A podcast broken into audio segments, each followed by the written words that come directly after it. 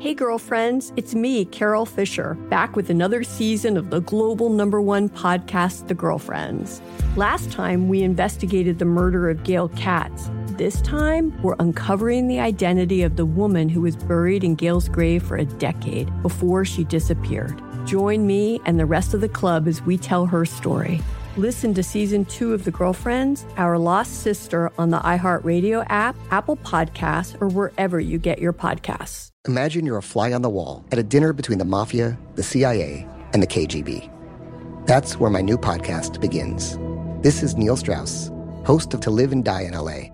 And I wanted to quickly tell you about an intense new series about a dangerous spy taught to seduce men for their secrets and sometimes their lives.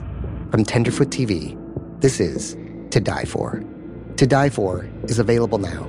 Listen for free on the iHeartRadio app, Apple Podcasts, or wherever you get your podcasts. The Elevation with Stephen Furtick podcast was created with you in mind. This is a podcast for those feeling discouraged or needing guidance from God. Together in this podcast, we'll dive deep into scripture, uncover the powerful truths that will help you rise above your limitations and embrace your full potential. We're here to equip you with the tools you need to conquer life's challenges. Listen to Elevation with Stephen Furtick every Sunday and Friday on the iHeartRadio app, Apple Podcasts, or wherever you get your podcasts.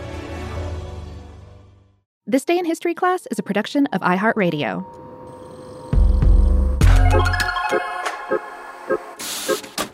Hello and welcome to This Day in History class, a show that rides the rails of history every day of the week. I'm Gabe Luzier, and today we're looking at the culmination of a decade long construction project that changed the shape of New York City and brought a new level of sophistication to mass transit.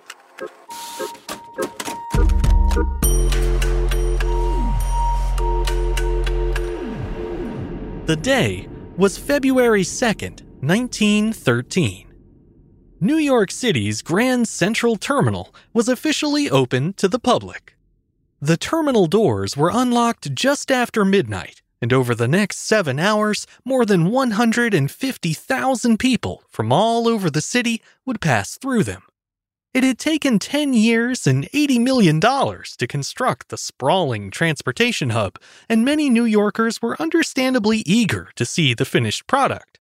In fact, many visitors on opening day didn't even ride a train. They were just there to check out the long awaited new landmark. The huge turnout took railroad workers by surprise, with one remarking to the New York Times that, quote, Never before had the public been known to take such a keen interest in the opening of a railroad terminal. Before the construction of the Grand Central we know today, the location at 42nd Street was home to an older steam train station that first opened in the 1870s. Known as the Grand Central Depot, it was built and operated by famed industrialist and railroad tycoon Cornelius Vanderbilt. The depot had two tracks and accommodated trains from three distinct rail lines running through and around New York City. Over the next three decades, the depot was gradually expanded and updated to better accommodate the growing number of commuters. In the year 1900, this larger Grand Central, now known as Grand Central Station, was reopened with four tracks located just beneath Park Avenue. This setup isolated the messy steam engines below ground allowing the city's increasing road traffic to pass over elevated bridges without interruption. Unfortunately, the subterranean tunnels were poorly ventilated, and passengers whose trains were delayed were often subjected to suffocating heat, steam, and smoke.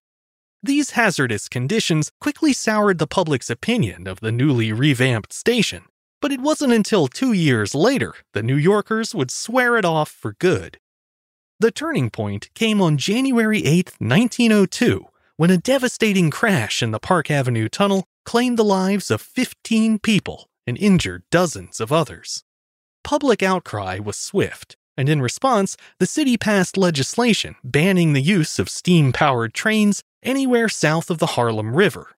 The collision highlighted the need for a more substantial renovation, and by the end of the year, the station's owners had settled on a plan to make it happen. The initial idea came from a civil engineer named William John Wilgus. He recommended tearing down the old depot and replacing its underground tracks with a new electric transit system, one that could safely operate without producing exhaust fumes. He cited the London Underground as his proof of concept, as the system had already been using a deep level electric railway for over a decade without issue. Vanderbilt's grandsons, William and Cornelius III, championed the idea of going electric, especially since Wilgus had also provided a plan for how to pay for it. He reasoned that the railroad could finance the entire reconstruction just by selling the air rights for developers to build residential and commercial buildings above the underground system. That stroke of genius earned Wilgus the job of chief engineer for the new electrified Grand Central. He hired two architecture firms to help bring his vision to life Reed and Stern and Warren and Wetmore. Working together, the firm settled on a Beaux Arts design for the new terminal, a grandiose French style of architecture characterized by formal symmetry, lavish interiors, and classical elements such as columns and terraces. Planning officials also took the opportunity to correct the station's name. Because trains no longer ran south from Grand Central, the hub was now the end of the line, which technically made it a terminal, not a station.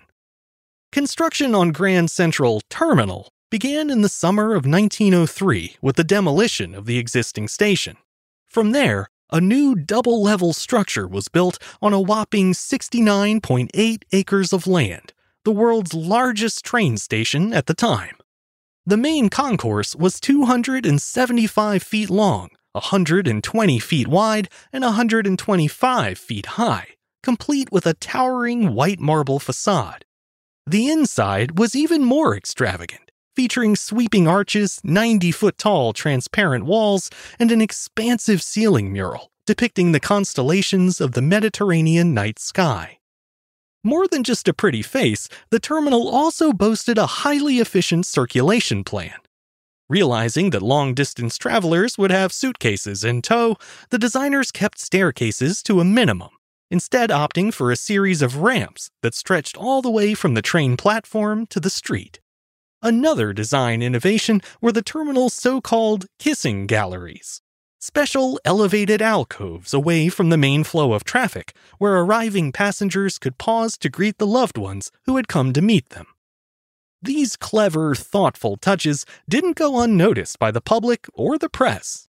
In 1899, the New York Times had called Grand Central a, quote, cruel disgrace. But after glimpsing the new and improved terminal on February 2, 1913, the Times quickly changed its tune. It now declared, quote, the Grand Central Terminal is not only a station, it is a monument, a civic center, or if one will, a city. Without exception, it is not only the greatest station in the United States, but the greatest station of any type in the world. Despite its warm reception, Grand Central eventually fell into disrepair after a major uptick in highway use led to its gradual neglect. As the decades went on, even its famous ceiling became tarnished by cigarette smoke. By 1945, some people were already calling for the building to be torn down, but thankfully, cooler heads prevailed and the terminal was granted a reprieve. Then, in the 1960s, several high profile New Yorkers, including former First Lady Jackie Kennedy Onassis and architect Philip Johnson, banded together to create the Committee to Save Grand Central. The group succeeded in preserving the terminal's landmark status, ensuring that it could never be removed from the city skyline. By that point, there wasn't all that much worth preserving, so, beginning in 1980, a $100 million restoration began, eventually restoring the historic monument to its ornate, bustling old self. I'm Gabe Luzier, and hopefully, you now know a little more about history today than you did yesterday. If you enjoyed today's episode, consider keeping up with us on Twitter, Facebook, and Instagram at TDIHC Show. And if you have any comments or suggestions, you can always send them my way by writing to this day at iHeartMedia.com. Thanks as always to Chandler Mays for producing the show, and thanks to you for listening. I'll see you back here again soon for another day in history class.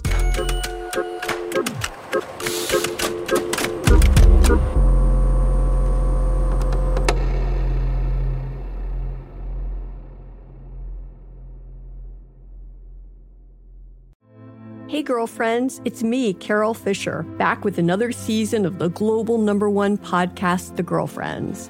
Last time, we investigated the murder of Gail Katz. This time, we're uncovering the identity of the woman who was buried in Gail's grave for a decade before she disappeared. Join me and the rest of the club as we tell her story. Listen to season two of The Girlfriends, Our Lost Sister on the iHeartRadio app, Apple Podcasts, or wherever you get your podcasts. Imagine you're a fly on the wall at a dinner between the mafia, the CIA, and the KGB. That's where my new podcast begins. This is Neil Strauss, host of To Live and Die in LA, and I wanted to quickly tell you about an intense new series about a dangerous spy taught to seduce men for their secrets and sometimes their lives. From Tenderfoot TV, this is To Die For. To Die For is available now. Listen for free on the iHeartRadio app, Apple Podcasts, or wherever you get your podcasts. The Elevation with Stephen Furtick podcast was created with you in mind. This is a podcast for those feeling discouraged or needing guidance from God. Together in this podcast, we'll dive deep into scripture, uncover the powerful truths that will help you rise above your limitations and embrace your full potential. We're here to equip you with the tools you need to conquer life's challenges. Listen to Elevation with Stephen Furtick every Sunday and Friday on the iHeartRadio app, Apple Podcasts, or wherever you get your podcasts.